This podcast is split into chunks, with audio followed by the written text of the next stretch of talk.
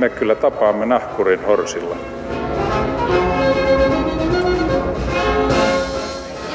Mä sanoin, että minä juon nyt kahvia. Hyvät ystävät, kukaan meistä ei tiedä milloin se tapahtuu, ei ainakaan tarkkaa ajankohtaa. Suuri osa meistä ei myöskään vielä tiedä, miten se tapahtuu, mutta jokainen meistä tietää, että se on väistämätöntä. Kuolema. Ja aivan kuten elämä, kuolemakin on erilainen eri maissa, eri aikaan ja eri kulttuureissa.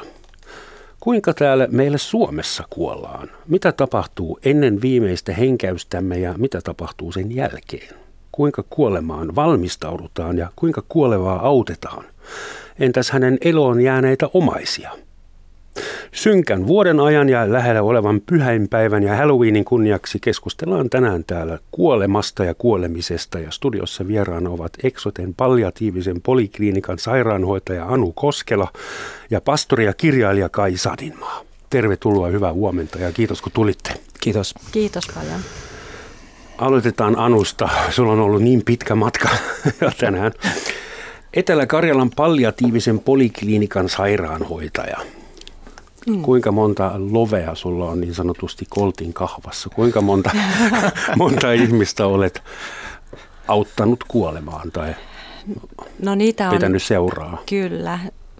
Yli 30 vuoden sairaanhoitajaurani aikana on tullut todellakin useita potilaita saatettua ihan kuoleman, kuolemaan asti ja, ja se on tuntunut ihan sieltä alusta asti todella arvokkaalta työltä. Se on niin tuntunut ihan sydämessä asti, että, että se, siihen liittyy semmoinen kunnioitus ja arvokkuus.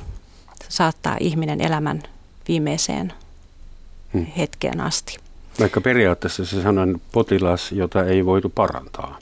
Sanoin Kyllä. Epäonnistuminen lääkärille ja sairaanhoitajalle sinänsä. Niin. Mutta mitkä on päällimmäinen opetus, jos kävisi joskus niin ikävästi, että joutuisit itsekin kuolemaan, niin mikä olisi sun, mitä olisit oppinut sun potilailta?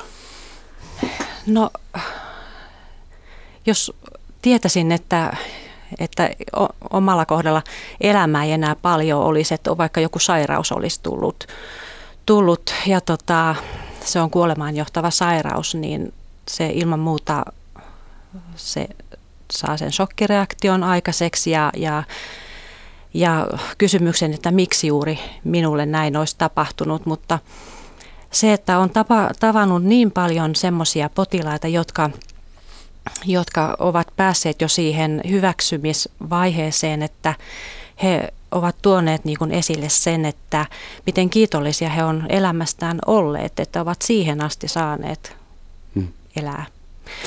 Mitä sä sanoit kokemuksisi perusteella, että onko kuoleminen, onko se vaikeaa? Jokainenhan joutuu suorittamaan sen tasan kerran ilmeisesti. No se on todellakin vaikeata. Ja, ja se, se riippuu niin ihmisestä, miten hän niin kuin näkee sen elämän kokonaisuuden itsessään ja, ja sen elämän merkityksen. Ja miten hän on sitä elämänsä niin kuin elänyt. Ja se on se, sitä ei voi sanoa, että se voisi missään tapauksessa olla helppoa. Mutta on yhtä monta erilaista kuoleman koke, kuoleman ajatusta, että miten sitä, mit, mitä siitä ajattelee, kun on ihmistäkin. Että ei voi niin kuin sanoa, että se on helppoa tai vaikeaa. Se on kaikkea siltä väliltä. Hmm. Mm, hmm. Vaikea, vaikea tuota määritellä. Tämä on vaikea aihe, että ei, ei tässä odoteta mitään yksinkertaisia ei todellakaan. patenttiratkaisuja vastauksia. Kai, sinä olet pastori ja kirjailija, mulla on tässä kädessä sun uusin kirja, Kuolleiden kirja. Eli kuinka kävelin Suomen suurimman hautausmaan halki ja opin kaiken elämästä, hautaamisesta, rakkauden kaipuusta ja puista. Tämä kuulostaa zen-buddhistiselta ollakseen luterilaisen paastorin Aika lähelle kirjoittama. Ja, mutta ei aloiteta tuosta kirjasta, vaan mm. siitä, mitä teit viime vuonna kesätyöksi. Se olit viime vuoden kesällä jonkin aikaa hautausmaapappina Malmin hautausmaalla. Ja se oli jonkinnäköinen kokeilu, se sun pesti siellä. Mm. Niin kerro meille siitä, että miksi sinne, mikä on hautausmaapappi, mitä sun piti siellä tehdä? No joo, mä oon ollut nyt kahtena kesänä, eli mä olin jo niin edelliskesänä, ah. olin pari kuukautta ja nyt siitä tuli vähän semmoinen pitempi pesti tälle, tälle vuodelle. Ja, ja tosiaan viime kesänä se oli semmoinen kokeilu Malmin seurakunnasta. Kirkkoherra Heikki Arikka pyysi mua sitten, tuota, että lähtisinkö tähän kokeilemaan. Se oli jossain syntynyt idea. Ja mä sanoin, no totta kai olin sillä tavalla freelancerina ja sopivasti hollilla, että kyllä mä voin lähteä, lähteä tuota messiin. En tuntenut Malmin hautausmaata juurikaan, enkä Joo, enkä ollut mikään hautausmaa fani sillä tavalla, että hyvin, hyvin vähän olin käynyt hautausmailla muuta kuin tietenkin töis, tö, töiden puolesta. No joo, mä lähdin sitten sinne, eli tarkoitus oli vain hyvin yksinkertainen ja simppeli, että, että minä kuljeskelen hautausmaalla työpäivän ja kohtaan ihmisiä – Eläviä kuolleita El, sekä että? No kyllä, tarkoitus oli, että eläviä kohtaan niitä mm. ihmisiä, jotka vierailee hautausmailla, omaisia, jotka ovat tuota, hoitamassa siellä kukkia. Ei siis semmoisena ja... feissarina hautausmaalla. Feissarina, kyllä jo. ja, ja tämmöinen, jal, niin jalkautuva pappi sitten, joka jalkautuu ihmisten pariin, niin hautausmaa on hyvin luonteva paikka, koska tuota, kyllä mä mieluummin siellä oikeasti on jalkautumassa kuin kauppakeskuksessa, mihin en lähde kirveelläkään tämmöiseksi jalkautuvaksi papiksi. Koska ihmiset on kuitenkin hautausmaalla mm-hmm. siinä semmoisessa moodissa. Tietyssä mielentilassa niin, niin niin on helppo. Miten ihmiset reagoi siihen, kun oliko sulla sitten liperi kaulassa joo, ja virkavaatteet päällä? Joo, Miten joo. ihmiset otti sua vastaan siellä? Kyllä, mulla oli siis, mulla oli vielä, pani kyltin tuohon, että hautausmaa pappi. Ja tuota, sitten, eihän, eihän suomalaiset ihmiset uskalla lähestyä pappia siellä hautausmaalla tai oikein missään muuallakaan. Että mm. Siinä on vielä semmoinen tietty jännite. Ja tietenkin jos ihminen näkee papin hautausmaalle, niin ei varsinkaan jotenkin uskolla, koska hän ajattelee, että pappi on täällä hautaamasta. Ei no, sovi se on aika uskoinen, niin voi. no joo, mutta siis minä menin rohkeasti vaan ihmisten luokse ja aloin mm. juttelemaan vaikka ihan säästä tai että kenen haudalla olet ja sillä tavalla sitten lähestyin ihmisiä ja, ja siitä lähti sitten juttu syntyyn tai ei. Jäi pinnalliseksi small talkiksi tai sitten joskus tulikin aivan mielettömän syvällisiä keskusteluja samaan tien, että ihminen oli hyvinkin valmis siinä avautumaan jostakin, vaikka oli läheinen kuollut 15-20 vuotta sitten, hmm. niin lähtee saman tien purkautumaan jotain sellaista kipeää, joka siinä suhteessa on ollut, niin kyllä täytyy ottaa aina semmoisen kohtaamisen jälkeen mä menin johonkin tuota, pensaa taakse istuskelemaan ja hengittelemään. Että koska... Mutta silloin tiesit, että sun pesti ei ole turhaa. Äh, joo, niin. ei, ei. Että, ja me, mut otettiin älyttömän hyvin vastaan. Se oli, se oli niin ihan huikea, huikea vastautta kaikin puolin. Ja monille se tuntuu olevan niin tärkeää myös siinä, vaikka ei jut, tullut jutteleenkaan tai sen kummemmin. Saattoi mainita, että onpa mahtavaa, kun sä täällä käveleskelet, tulee turvallinen olo. Mm. Koska monilla ihmisillä on kuitenkin tämmöinen kuin hautausmaa pelko. Niin tota, myös mm. lievensi sitä tämä. Hautausmaa pelko. Mm. Se Kyllä. on mielenkiintoinen. Mitä ihmiset pelkää hautausmaalla, koska sehän on varmaan stadin turvallisin paikka esimerkiksi täällä Helsingissä. Puu voi kaatua päälle. Niin, tai orava, orava voi, hyökätä kimppuun. Voi hyökätä kimppuun. Että mikä, se, mikä suomalaisten suhde kuolemaan ja kuolemiseen on? Että esimerkiksi se on vakava asia, puhutaan haudan vakavista asioista tai kuoleman vakavuudesta. Eli huumori ei saa olla. Sä järjestit elokuva-iltoja kuulemma Malmin hautausmaalla ja se oli joillekin vähän liikaa. Joo, siis siihen mä nyt sitten siellä myös tavallaan kun oli aikaa niin paljon ollut miettimään, mitä täällä hautausmaalla voisi tehdä. Ja sitten mä ajattelin, että tämä kuolema on sillä lailla tapu tässä yhteiskunnassa kuitenkin enemmän tai vähemmän, että mä haluaisin sitä jotenkin lieventää. Ja, ja sitten ajattelin, että no järjestetään tämmöiset festivaalit hautausmaalle. Elokuvia, teatteria, musiikkia viikon aikana. Hmm. Ja tosiaan siellä oli kahtena iltana elokuva, missä oli molemmissa niin lähes tuhat ihmistä siellä nurmikolla hautojen vieressä. Ja, ja tähän kuolemanpelkoon liittyen, se oli suloista huomata siellä, niin kun ihmiset tuli mulle kommentoimaan, mahtavaa, kun se järjestää tämmöisiä, tuota, että, että heillä on niin valtava kuoleman pelko, hautausmaan pelko, että he ovat täällä siedätyshoidossa. Ne makoili siellä nurmikolla patjan päällä, katseli sitä elokuvaa, ulkoilma-elokuvaa siellä ja siedättivät itseään hmm. siihen kuolemaan. Että tuota, jo sen puolesta niin se oli minusta aivan todella onnistunut projekti.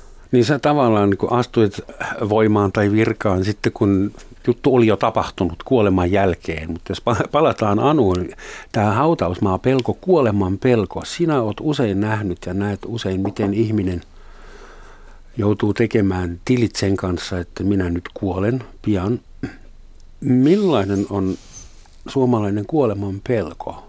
Onko se, miten ihmiset prosessoi sitä informaatiota ja mitä ne tekee sille pelolle?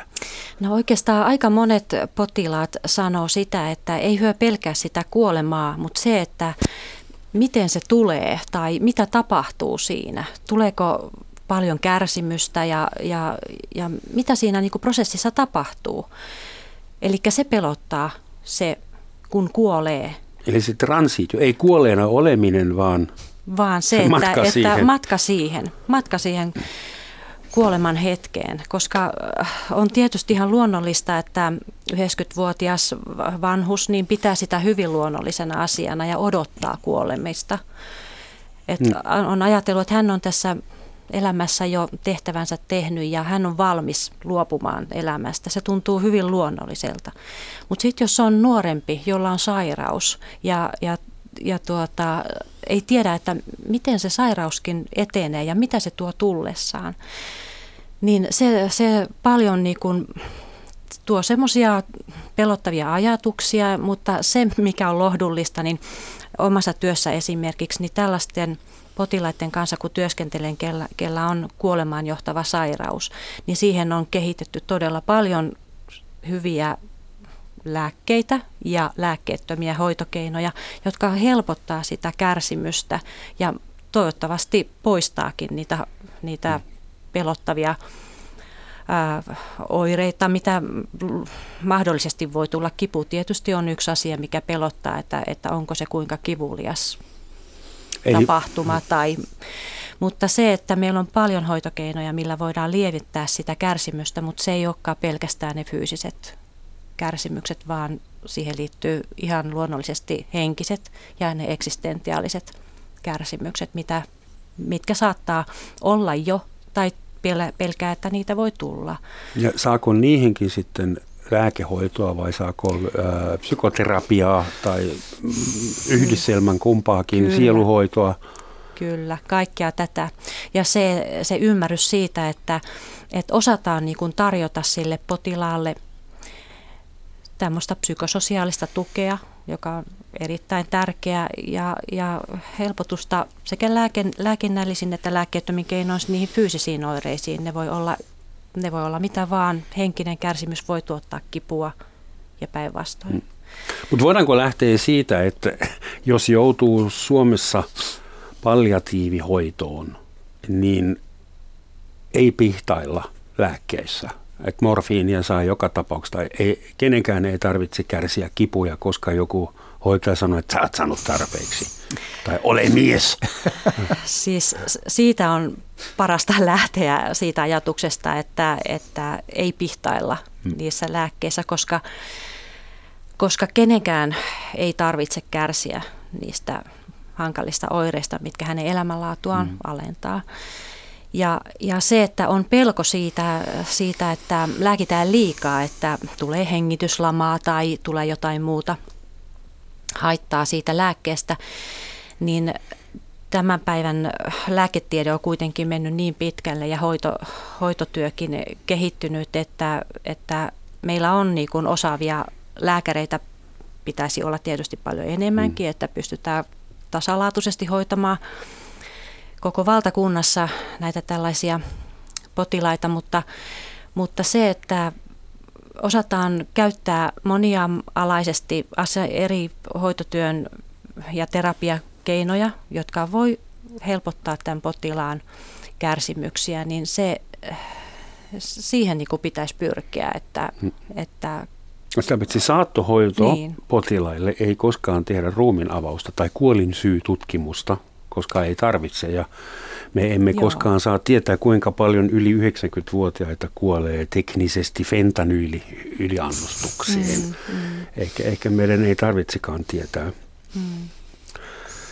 Ähm, kuinka paljon suomalaiset puhuvat omasta kuolemastaan. Jos joku ihminen saa tietää, että hän on terminaalisesti sairas, niin mikä on yleensä, vai onko olemassa joku yleinen reaktio? Meneekö ihmiset umpeen?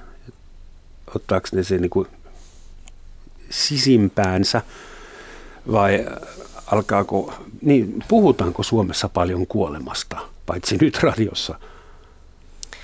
No mitä minä olen seurannut niin viime vuosina mediaa, kun puhutaan puhutaan enemmän niin kuin saattohoidosta ja, ja sitten on tullut eutanasiakysymyksetkin niin kuin mediassa esille. Ja, niin minun mielestä puhutaan kyllä enemmän, mitä ehkä viimeisinä vuosikymmeninä on puhuttu. Että tietysti nämä, että tätä saattohoitoa kehitetään koko valtakunnallisesti, niin, niin siitä on enemmän lehdissä sitten uutisia ja, ja artikkeleita ja, ja STM kehittää, kehittää saattohoitoa valtakunnan tasolla ja niin tänä päivänä siitä puhutaan minun mielestä enemmän ja se mikä on ollut ihan hyvä huomata, niin tämmöisiä kuoleman kahviloita tai vastaavia yleisötilaisuuksia, mihin voi kuka tahansa mennä, mennä mukaan kahvikupin ääreen juttelemaan tästä elämän kysymyksistä, johon liittyy kuolema. Et kuoleman kahvila, kerro vähän kuoleman, lisää siitä. Kuoleman kahvila. No esimerkiksi meillä siellä Lappeenrannassa toimii tämmöinen Tuonen tupa-niminen kahvila. Tuonen tupa. Tuonen tupa, se on hyvä nimi. Runollista. Kyllä. Ja, ja mitä si- kriteeriä pitää täyttää, että voi mennä sinne kahville?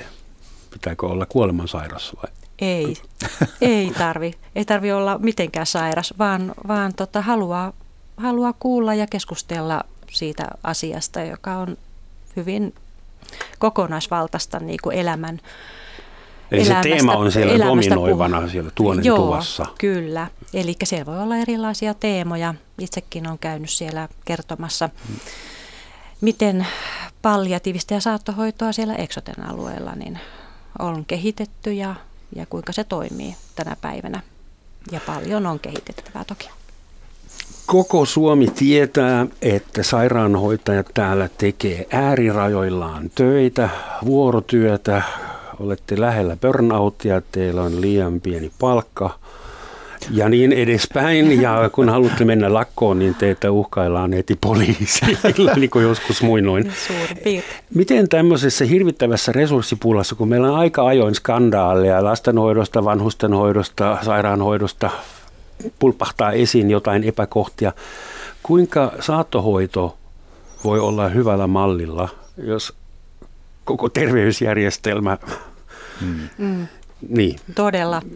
Ei ole.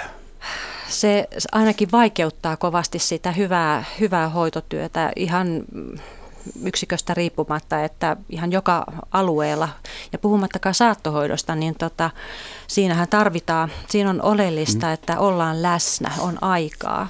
On aikaa sille saatettavalle ja on aikaa he, heidän läheisilleen. Läheisiä pitää vähintään yhtä paljon hoitaa lainausmerkeissä kuin sitä saatettavaa.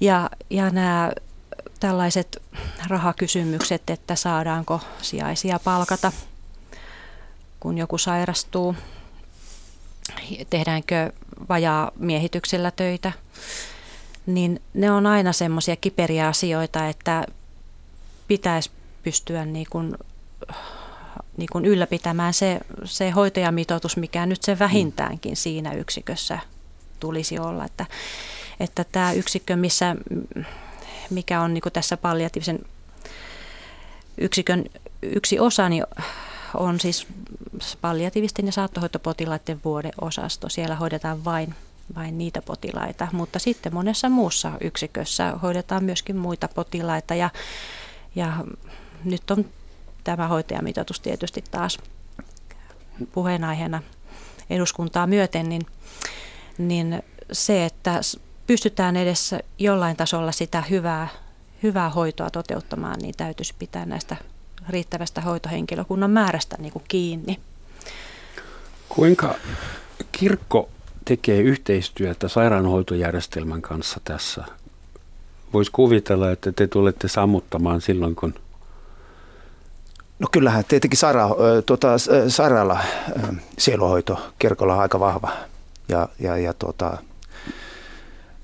mä en ihan tiedä sitten mikä resurssit. Musta tuntuu, että siinä nyt on aika kohtuulliset resurssit kuitenkin on vielä siinä. siinä. Mutta olisiko saanut vielä tuosta kuolemaa tuota, tavallaan, kuinka tuosta olisi halunnut jatkaa siitä, ää, siitä, kuinka kuolemasta puhutaan, niin musta mm. tuntuu, että se on jotenkin, kuolema on nyt jotenkin trendikäs. Tai siis tämä teema – että sitä on niin joka paikassa. Mä itsekin...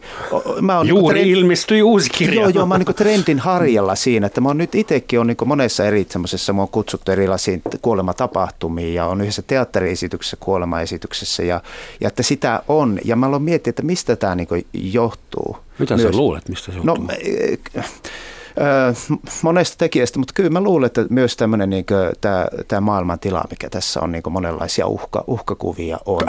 on Ollaanko me totuttautumassa siihen ajatukseen, että kohta kuollaan vai? Joo, no kyllä mä luulen, että tämmöinen maailman niin epävarmuus, ekologinen uhka, uhkakuvat ja kaikki, että se, se myös jotenkin niin nostaa sitä.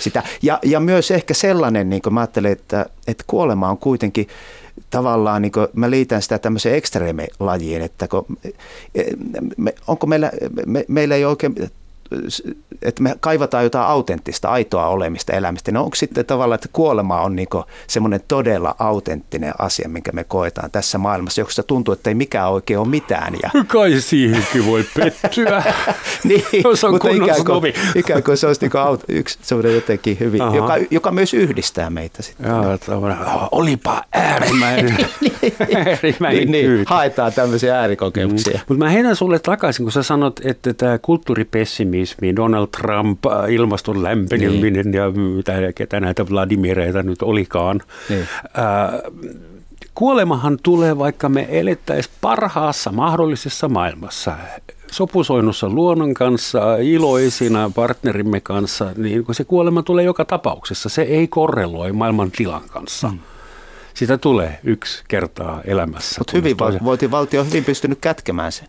Niin, tähän mä olin tulossa, että entisenä katolisena mä oon joskus ihmettynyt täällä luterilaisessa Suomessa kuolema on todella et, etäällä. Ensinnäkin kun joku kuolee, niin sä et enää näe sitä mummia. Me käytiin aina katsomassa, koska pitähän varmistaa, että se mummia on todella kuollut, ettei tarvitse jäädä ihmettelemään, mihin se nyt meni ja tuleeko se joskus takaisin. Ja täällä ollaan kolme viikkoa jossain kellarissa tai vielä pidempään, kunnes tulee hautajaiset – eikä ruumita kosketella, se on tosi yök, eikä niitä, et, kun jossain muualla, ää, Filippiineillä esimerkiksi on tapana kaivaa ruumiit kuolleet ylös kerran, en mä tiedä, ehkä kerran vuodessa ja syödä vielä kerran heidän kanssa ja tanssia. Eli voisiko se olla vastareaktio sille, että kuolemasta on tehty semmoinen kliinisen kaukana oleva, se on semmoinen harvinainen epäonnistuminen – se, eihän se meille voi tapahtua. Että se kuolema on niin abstrahoitu mun mielestä, että, että haluatko ihmi, kaipaako ihmiset sitä takaisin mm. elämään? Ihan varmasti kyllä. Siis kyllä se liittyy tähänkin hyvin vahvasti, että siitä on tullut niin individualistinen ja tämmöinen yhteisöjen murtuminen, kaupungistuminen, teollistuminen, kaikki, jotka on niin tehnyt kuolemasta hyvin yksityistä. Niin mä luulen, että ne pelot myös liittyy siihen, että jos kuoleman pelkoa on enemmän kuin aikaisemmin, niin se, minusta se liittyy vahvasti siihen, siihen, koska yhteisö ei ole ottamassa sitä haltua, että se yhteisö tehtävä on aina kesyttää kuolema. Ja sitten jos me kuollet, kuollaan yksin, se ei ole enää niin kesyttämässä sitä ei sitä nyt kovinkaan kauan varmaan ole, että se kuolema on ollut aika, aika lähelläkin ennen sotia tavallaan. Niin se, sen jälkeen se on hyvin voimakkaasti muuttunut tämä tämmöinen yks, yksityiseksi enemmän tämä, tämä, tämä kuoleminen. Mm. Ja jossakin ortodoksissa perinteessä se on ollut hyvin vahva ja pitkään se, että se, se kuollut on siinä tuota, läsnä vielä – arkku on, tai se vainaja on koton, kotipiirissä muutaman päivän siinä ja vielä niin kuin ikään kuin siellä kahvitellaan ja syödään, se on siinä mukana tuota, mm. vielä, vielä elämässä. Ja heillä on vieläkin ortodoksilla, taitaa olla arkku auki hautajaisissa, että se on, se on jotenkin enemmän läsnä kuin meillä luterilaisilla, se, joka piilotetaan sinne arkun sisään. Ja me, mun mielestä tähän liittyy myös toi, no joo, siis että se, virtuaali, se on virtualisoitunut tämä kuolema myös. Mm. Ja, ja mun mielestä tämä polttohautaus liittyy myös siihen. Mä en, niin itse henkilökohtaisesti en kauheasti, jos voin valita, niin mielelläni arkkuhautaus, koska siinä on, Mä koen itse ainakin, kun... Mielenkiintoista. Joo. Miksi? Perusteella? No kun sinne tapahtuu liian... No ensin kun hautajaiset on kappelissa – sitten tuota, se arkku jää siihen, jos se polttohautaa, se arkku jää siihen ja ihmiset lähtee pois, niin siitä me lähdetään omaiset pois ja se jää nyt sinne, se mä lähenen jotenkin sinne. Tai eihän se, niin, niin, niin se on niin kuin, mä koen sen, että se jää kesken. Mm-hmm. Se, nyt me, miksi me jätettiin se sinne? Se pitää ottaa jotenkin, että me otetaan se ja kuljetetaan ja sinne haudalle.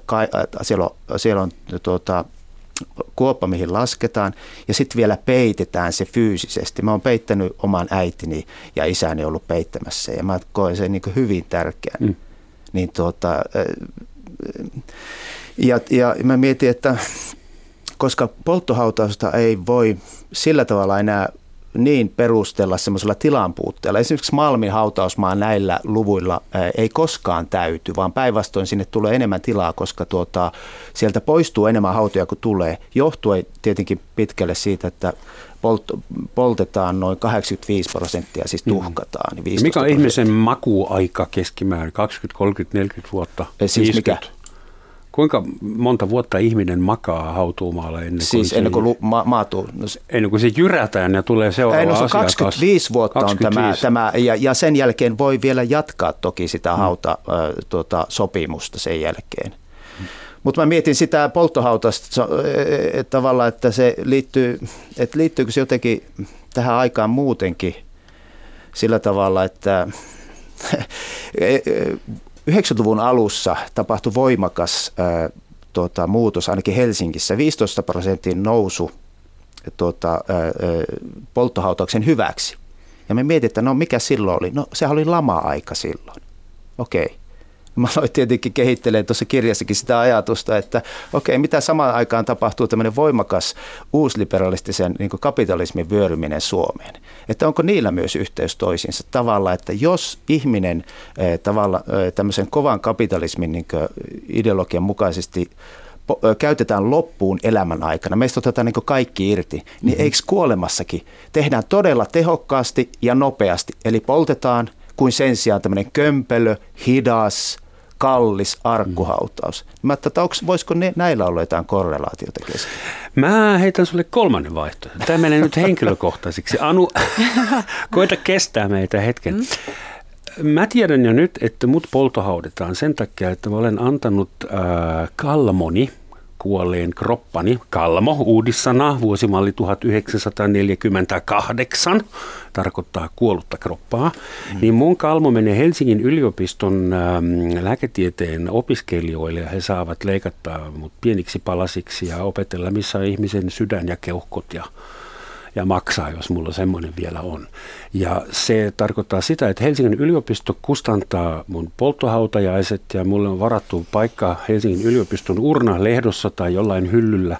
Ja se voi kestää pari-kolme vuotta, kunnes mun lapsille sitten ilmoitetaan, koska riippuen siitä, että milloin mun ruumis tarvitaan anatomiatunneilla. Mutta näin ollen mä voin vielä kuolleena tehdä jotain – hyödyllistä, tai voin vihdoin tehdä jotain hyödyllistä. Mun lapset ei joudu maksamaan pennin hyrrää mun hautajaisista, ja mä voin nyt käydä katsomassa, missä, missä joku omainen kenties joskus seisoo mua muistelemassa. Et mä en näe siinä mitään niin kuin äärikapitalistisia. Mutta entä, entä sun lapset sitten, että no se on vieläkin täällä maan päällä, mun että vieläkin toi Roma on täällä, että eikö me saada jo sitä todde Mun lapset on poista. tyytyväisiä siitä, että heille ei tule lasku mun hautajaisista, että ei joudu vuokramaan mitään kynttilöitä. Joo, joo. Kuinka, niin vakavoidutaan hetkeksi.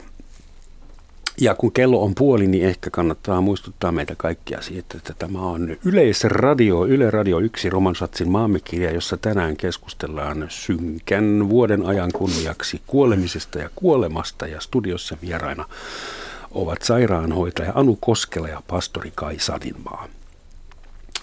Kysymys teille molemmille. Voiko kuolemaan valmentautua, valmistautua? Voiko sitä treenata jollain tavalla? Tai oletteko te nähneet, että joku No, no työssäni olen kyllä nähnyt sellaista, että, että kyllä ihminen, joka tietää kuolevansa, niin, niin alkaa valmistautua siihen. Hän alkaa tekemään perinnönjakoa jo vähän etukäteen siinä, jotta ei tuota vaikeuksia jälkipolvilleen ja alkaa järjestelemään niin kuin asioita. Ja sehän on niin kuin ihan ideaali tilanne siinä tilanteessa, että, että tuota, näinhän se on järkevää tehdäkin, mutta, mutta tuota, sitten on taas sitä toista ääripäätä, eli näkee, että sitä kuolemaa ei hyväksy, vaikka tietää, että kuolee. Ja se, se on se kamppailu sitä elämän loppumista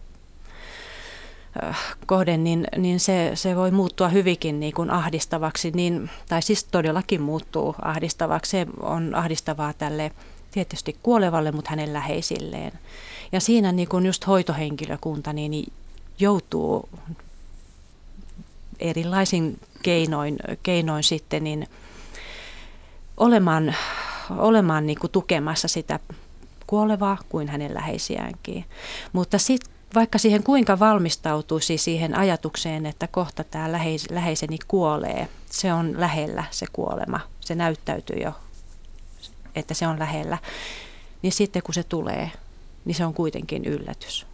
Se on, se on niin peruuttamaton hetki ja tilanne ja tunne, että, että siihen ei kuitenkaan voi valmistautua niin, etteikö sen Nyt sä puhut omaisista. Puhun omaisista. Mm. Mikä, on, mikä se on yleensä se se ensimmäinen hetki, kun se on tapahtunut, se kuolema, niin mikä on se odotamaton asia, johon ihmiset törmää?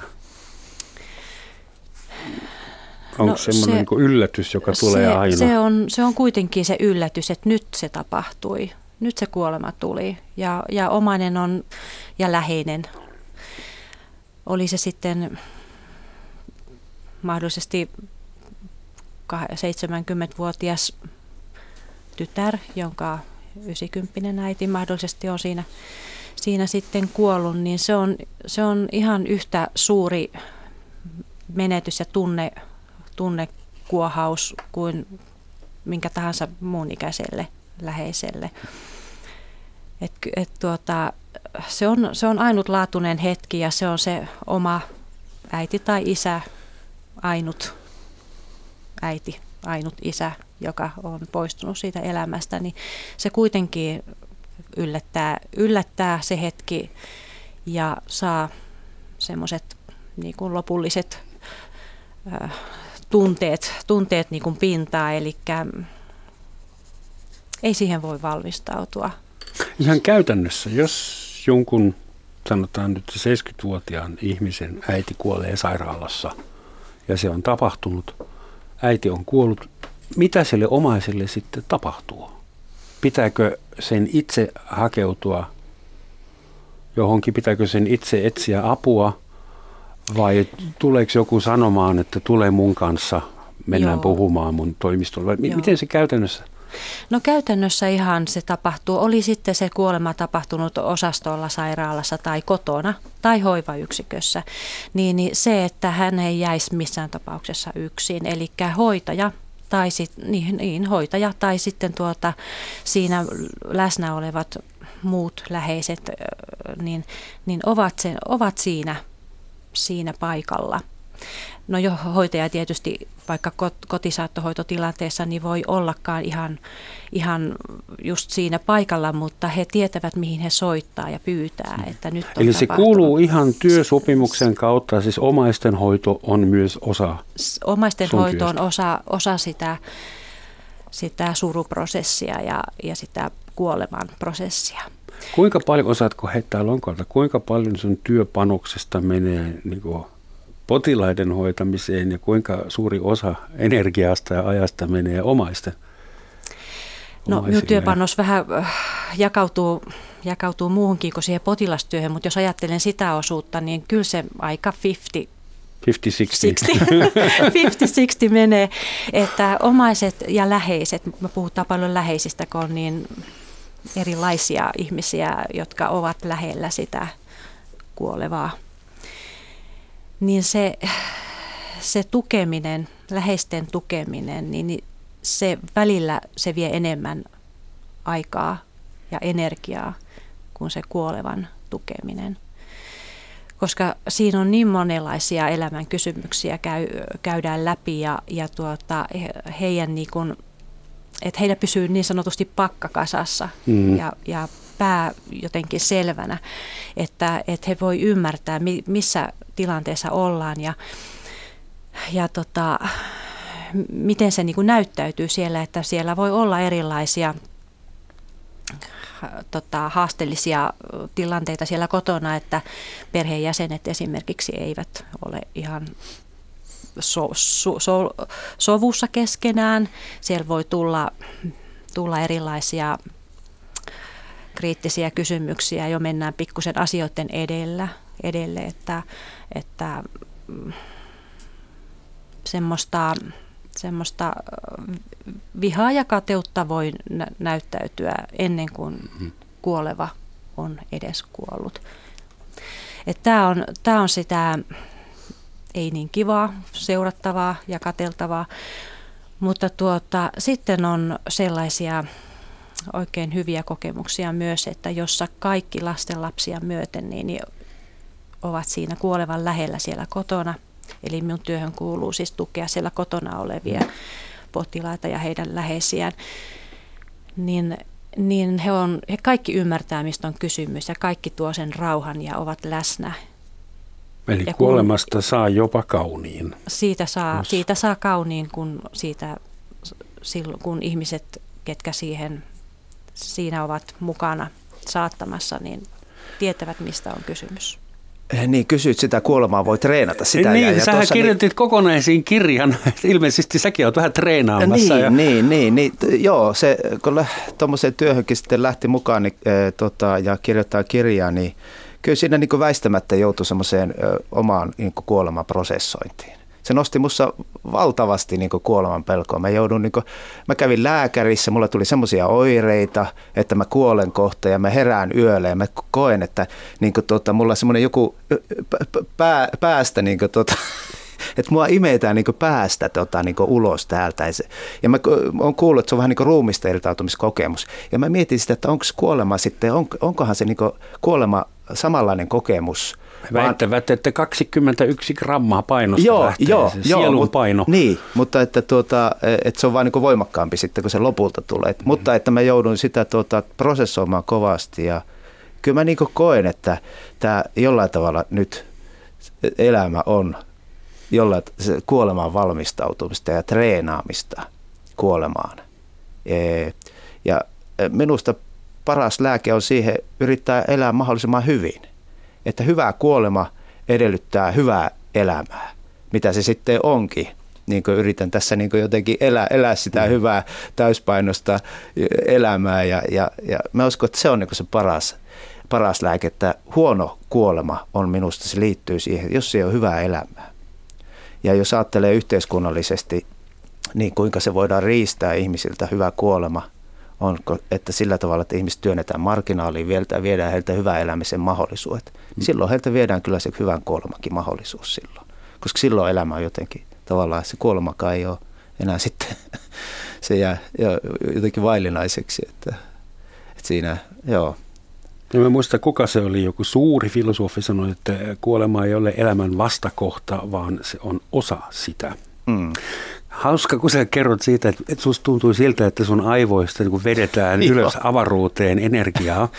Ää, kuolemahan on lääketieteellisesti monivaiheinen prosessi. On erilaisia kuolemia, hermokuolema, aivokuolemia, lihaskuolema, whatever. Mutta aivokuolema on se, jota ollaan kansainvälisesti otettu tuommoiseksi niin kynnykseksi. Jos ää, aivokuolema on todettu, niin sitten kaikki lääketieteellinen hoito lopetetaan.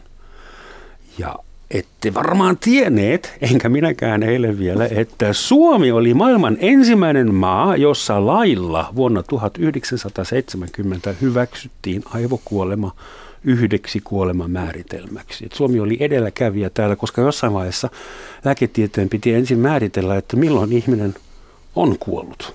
Mm. Ja Suomi rohkeasti lähti. Tästä vuodesta 70 tuli vielä mieleen, silloin kun mä tulin Suomeen 80-luvulla, silloin Suomi oli muistaakseni siellä kolme kansainvälisessä itsemurhatilastossa. Silloin kohtuuttoman moni suomalainen tuli siihen tulokseen, että kuolema on varmaan parempi ratkaisu mulle, parempi vaihtoehto. Ja nyt Suomi on siellä ties missä, niin ei nyt häntä päässä, mutta 25 tai 30 jotakin. Eli Suomessa ei tehdä enää itsemurhaa. Näin on. Onko se teidän mielestä merkki siitä, että eikö kuolema enää näy, näyttää, näyttää niin kivalta kuin joskus? Vai näyttääkö elämä yhtäkkiä paremmalta vaihtoehdolta? Että mistä? No siihen on varmaan satsattu myös siihen itsemurhan ehkäisyprojektiin, että ehkä silläkin on jotakin vaikutusta ollut. Ihan yksinkertaisesti. Mm. Mä luulen, Kyllä. että siihen, siihen on puututtu. Mutta mä kirjoitan myös tuosta vähän tuossa kirjassa itsemurhista. Ne on taas viime vuosina lisääntynyt nyt vuoden 2015 jälkeen. Siinä on pikkuinen nousu, mutta vielä ei tiedetä, että onko se niin pysyvä nouseva trendi siinä, mm. mutta siinä on, niin on selvä. Ja, ja siinä on niin mietitty sitä myös, että liittyykö se maahanmuutto esimerkiksi, koska suuri osa niistä on miehiä kuitenkin. Mm. Että liittyykö tähän maahanmuuttajia, jotka tulee tänne ja jotka kokee elämän täällä mm. ahdistavaksi, niin tuota, tilanteensa vuoksi, että liittyykö se siihen sitten. Sitä ei, nyt, mm. ei vielä tosiaan tiedetä, mutta siinä on pikku, pikku piikki on nyt ollut sitten. Puhutaan vielä siitä, että miten eri ihmiset kuolevat. Jos joku on saanut elää pitkään elämää ja joku on 91-vuotias, niin se on surullista, mutta kaikki ymmärtää, että on tullut aikaa. Mutta mitäs jos joku kuolee tai saa tietää joutuvansa kuolla, jonka ei pitäisi vielä tilastollisesti? Miten semmoista ihmistä voi auttaa, jolla on kotona kaksi pientä lasta, puoliso, puoliksi maksettu talo. Mm. Et, niin, että semmoinen kun elämä on jäämässä kesken virallisesti. Tai. Mm. Mm. No tällaisia potilaita meidän hoidon piirissä on, palliatiivisen hoidon piirissä on nuoria, nuoria perheen äitejä tai isiä, joilla on pieniä lapsia. Ja tietysti, Mitä eväillä te Mit, millä eväillä, mitä, anteeksi mä innostun, Joo. mitä te pystytte antamaan semmoiselle? Joo, no, no se, että me tehdään, saadaan koppi tästä potilaasta ja, ja luo, saadaan se käsitys hänen, hänen niin kuin tukiringistään ja perheestään, niin, niin tämmöinen ennakoiva hoitosuunnitelma, joka tukee ensinnäkin sitä potilaan mahdollisimman hyvää oireenmukaista hoitoa, niin se sisältää myös sen psykososiaalisen tuen ja hänen niin kuin perheensä tukemisen. Ja tietysti siinä täytyy sitten ottaa, ottaa niin kuin mukaan perhetyö, jos tilanne niin vaatii. Että nämä lapset, lasten normaali elämä niin kuin pystyy jatkumaan mahdollisimman normaalina. Ja he saavat sen tarvitsemansa tuen sinne kotiin, päiväkotiin, kouluun. Ja, ja puoliso, Anteeksi, tarvitsemansa tuen? Siis- tarvitsemansa tuen. Ihan vaikka konkreettisen ää, niin kuin avun Siis kotiavusta. Koti, kotiavu, joo, joo, joo siis teknistä, perhe, apua, perhe, joo. teknistä ihan konkreettista apua sinne kotiin, että, että läksyt tulee tehtyä, harrastuksiin pääsy, pää, pääsy onnistuu ja, ja puoliso jaksaa siinä elää, elää ja olla tukena. Vähän riippuu siinä, että onko se sairastunut nyt sairaalassa vai onko hän siinä kotona. Mm. Ja kotona olemista tuetaan to- toki monin keinoin niin pitkälle kuin se on mahdollista erilaisilla ää, tukitoimilla, mutta, mutta se, että se perhe on niin kuin nähtävä kokonaisuutena ja, ja järjestettävä sitä tukea, mitä se perhe nimenomaan räätälöidysti tarvitsee. Niin meillä on monia eri tämmöisiä muotoja, perhetyö ja yhteistyö esimerkiksi siellä lasten ja nuorten talon kanssa Eksotessa, joka antaa tätä konkreettista apua ja tukea. Kuin myös tietysti se psykososiaalinen muu tuki, eli tarvitaan ihan moniammatillisesti terapeutteja auttamaan siinä, että miten henkisesti jaksaa, miten ymmärtää sitten sen kokonaisuuden siinä elämässä ja että pää pysyy suurin piirtein kasassa mm. ainakin. Osa, osaako ihmiset pyytää apua? Mä yritän kuvitella, jos mulle tapahtuisi jotain semmoista, niin mä saattaisin käydä semmoista vaihetta läpi, että en mä hemmettiä mitään ammatti ymmärtää tänne kaipaa. Mä saattaisin niin kieltäytyä heti kaikesta vähäksi aikaa. Niin onko, se, onko se yleistä vai osaako ihmiset vastaanottaa apua sellaisessa elämäntilassa, tilanteessa? Aika paljon varmaan tapahtuu sitä, että ihmiset ei pyydä apua, mutta se ammattilaisen niin kuin, näkemys siitä avun tarpeesta, kun tulee, niin, niin silloin sitä apua pitää tarjota. Niin siinähän väistämättä joutuu kohtaan kuitenkin niitä, mm. se hautajaisjärjestelyt muuta, niin sehän väistämättä kohtaat ammattilaisia siinä, jotka, mm. joiden tehtävä on siinä tarjota sitten sitä apua. Kyllä. Ja sitten siinä vaiheessa on niin monia mahdollisuuksia ja totta kai useimmille tulee sitten hautajaiset siinä ja sitten kohtaa, kohtaa papin, vaikka ei ehkä kuuluisikin ollut kirkkoonkaan kuulunut, se on mm. hyvin yleistä kuitenkin, että hautajaiset järjestetään. Kyllähän mm. siinä, siinä tulee se tarjonta mahdollisuus ja ja sen kuolemanprosessin mm. sitten lä- läpikäyminen. Niin, kyllä. Ja, ja se, että monesti näillä läheisillä, omaisilla perheillä ei ole itsellään voimia mm. ruveta järjestämään. Silloin tarvitaan niin kuin sitä mm. ihan konkreettista apua sieltä, sieltä ammattilaisten suunnalta. Mm. Mm. Puhutaan lopuksi vielä meidän hautajaiskulttuurista. Niin katolisessa Keski-Euroopassa tai Etelä-Saksassa ne oli jo vähän erilaisia kuin täällä. Et esimerkiksi ää, meillä on tapana juoda alkoholia hautajaisissa ja en muista saaneeni mitä juotavaa koskaan suomalaisissa hautajaisissa. Voi leivä, kakku ja kahvia. Karjalan paisti. Siinä, Karjalan paisti, siinä se oli. Eli äh, hautajaiset voivat olla sitä, että surraan vainajan kuolemaa, tai sitten ne voi olla sitä, että juhlitaan vainajan elämää, mm. tai sitten joku yhdistelmä. Et onko teidän mielestä Suomessa havaittavissa trendejä iloisempaan hautajaiskulttuuriin?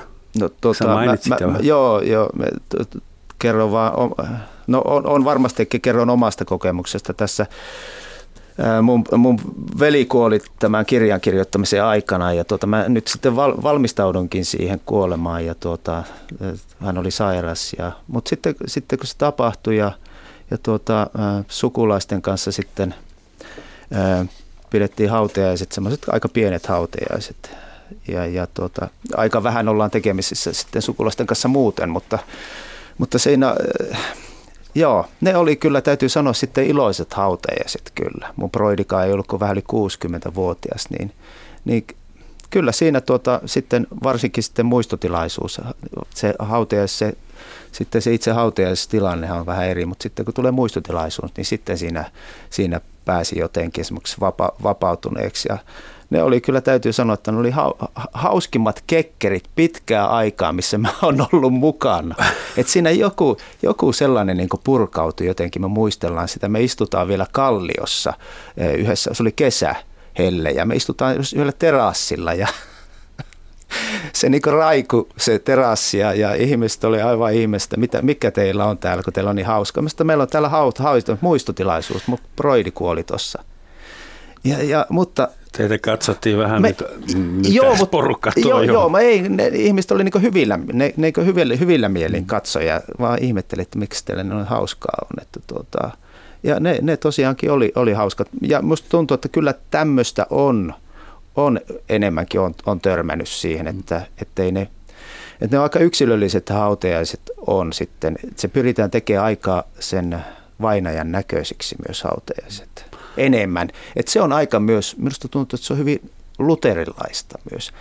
No nyt jos joku perinnetutkija voisi nyt äh, ehkä olla sitä mieltä, että Karjalassa oli vähän erilaisia perinteitä kuin Pohjanmaalla, että ehkä tässä on myös regionaalisia eroja. Mm-hmm. Kyllä. Suunnitellaanko Suomessa omia hautajaisia?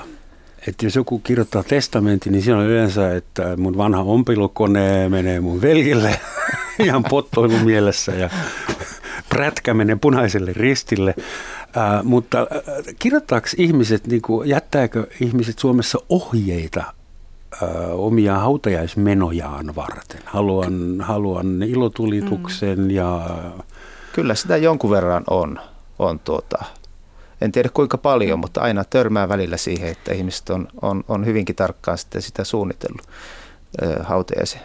Niin. Koreografiaa ja Joo, ja mitä, mitä tuota, musiikkia siellä soitetaan, mitä ei missään nimessä ja miten poltetaanko tietenkin tai onko mm. arkkuhautais. Nämä on, nämä on tietenkin aika, aika yleisiä. Sitten Minulla on ihan samanlaisia kokemuksia, että et, tota, varsinkin kun tietää, mm. tietää, että tulee kuolemaan tähän sairauteen ja rupeaa myöskin suunnittelemaan niitä hautajaisia. Se on minun mielestä sitten ollaan jo se pot, ihminen on jo niin kuin sen asian ytimessä, missä, missä kohtaa hänen elämänsä on niin kuin menossa. Alkaa jo leijailla yläpuolella. Al, alkaa, alkaa olla siinä, siinä vaiheessa, että ymmärtää, että tämä on hänen, hänen elämänsä, joka tulee päättymään, päättymään ja hän voi toivoa, ainakin toivoa ja suunnitella hmm. ne tulevat hautajaisensa oman näköiseksi. Mm. Ja tuohon, suunnittelee juhlat, joihin ei itse enää pääse Ei pääse, mutta on osana sitä suunnitelmaa.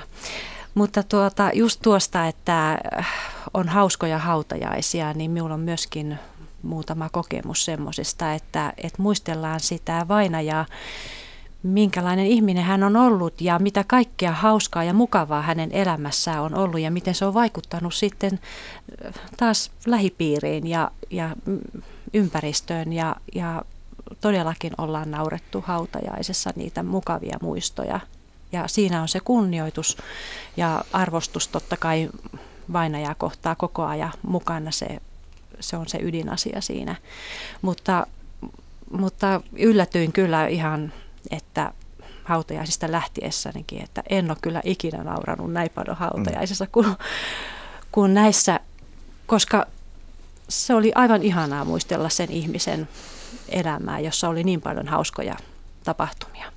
Sitten jos on ristiriitoja suvun kesken siellä veljeksillä, sisaruksilla jostakin, niin mm. niin se riita kyllä saada aikaiseksi kyllä vaikka korvattomasta kahvikupista. Että ne tulee kyllä hyvin voimakkaasti Joo, siinä näinkin. sitten esille, jos, jos tällaista mm. siellä on kaikki emotiot pääsevät pinnalle, Näin kun joku kuolee, ei ainoastaan hyvät ja tasapainoiset ja Se kivat. on hyvin emota- emotionaalinen hetki. Olisin halunnut vielä kysyä, mutta ei me nyt ehditä enää, koska tämä veisi varmasti liian pitkälle. Kun me eletään Facebook-aikaa, Instagram-aikaa, sosiaalisen median aikaa, niin miten äh, tämä uusi mediamaailma mahdollisesti vaikuttaa meidän äh, ikuisuuteen? Ennen vanha meillä oli yksi hautakivi, nyt me ollaan globaalisti läsnä vielä kuoleman jälkeen, mutta siitä pitää ehkä keskustella. Kuolema virtualisoituu. Kyllä. Kuolema ihmiset, virtualisoituu. Ihmiset deletoidaan, papit deletoi ihmiset hautaan. Control Alt Del ja rebootataan. Sitten ollaan jo aika lähellä jälleen syntymisteoriaa ja hinduismia, niin. mutta sitä ei tänään ehditä. Suuret kiitokset Anu Koskela ja Kai Sadinmaa. Ja tähän loppuun olen hankkinut tai muistanut edesmenneen Schwarzwaldissa eläneen äh, Maria Mummini vanhaa elämänviisautta. Ainoa ilmainen asia tässä elämässä on kuolema, ja sekin maksaa hengen. Voi hyvin, mummi. Moi.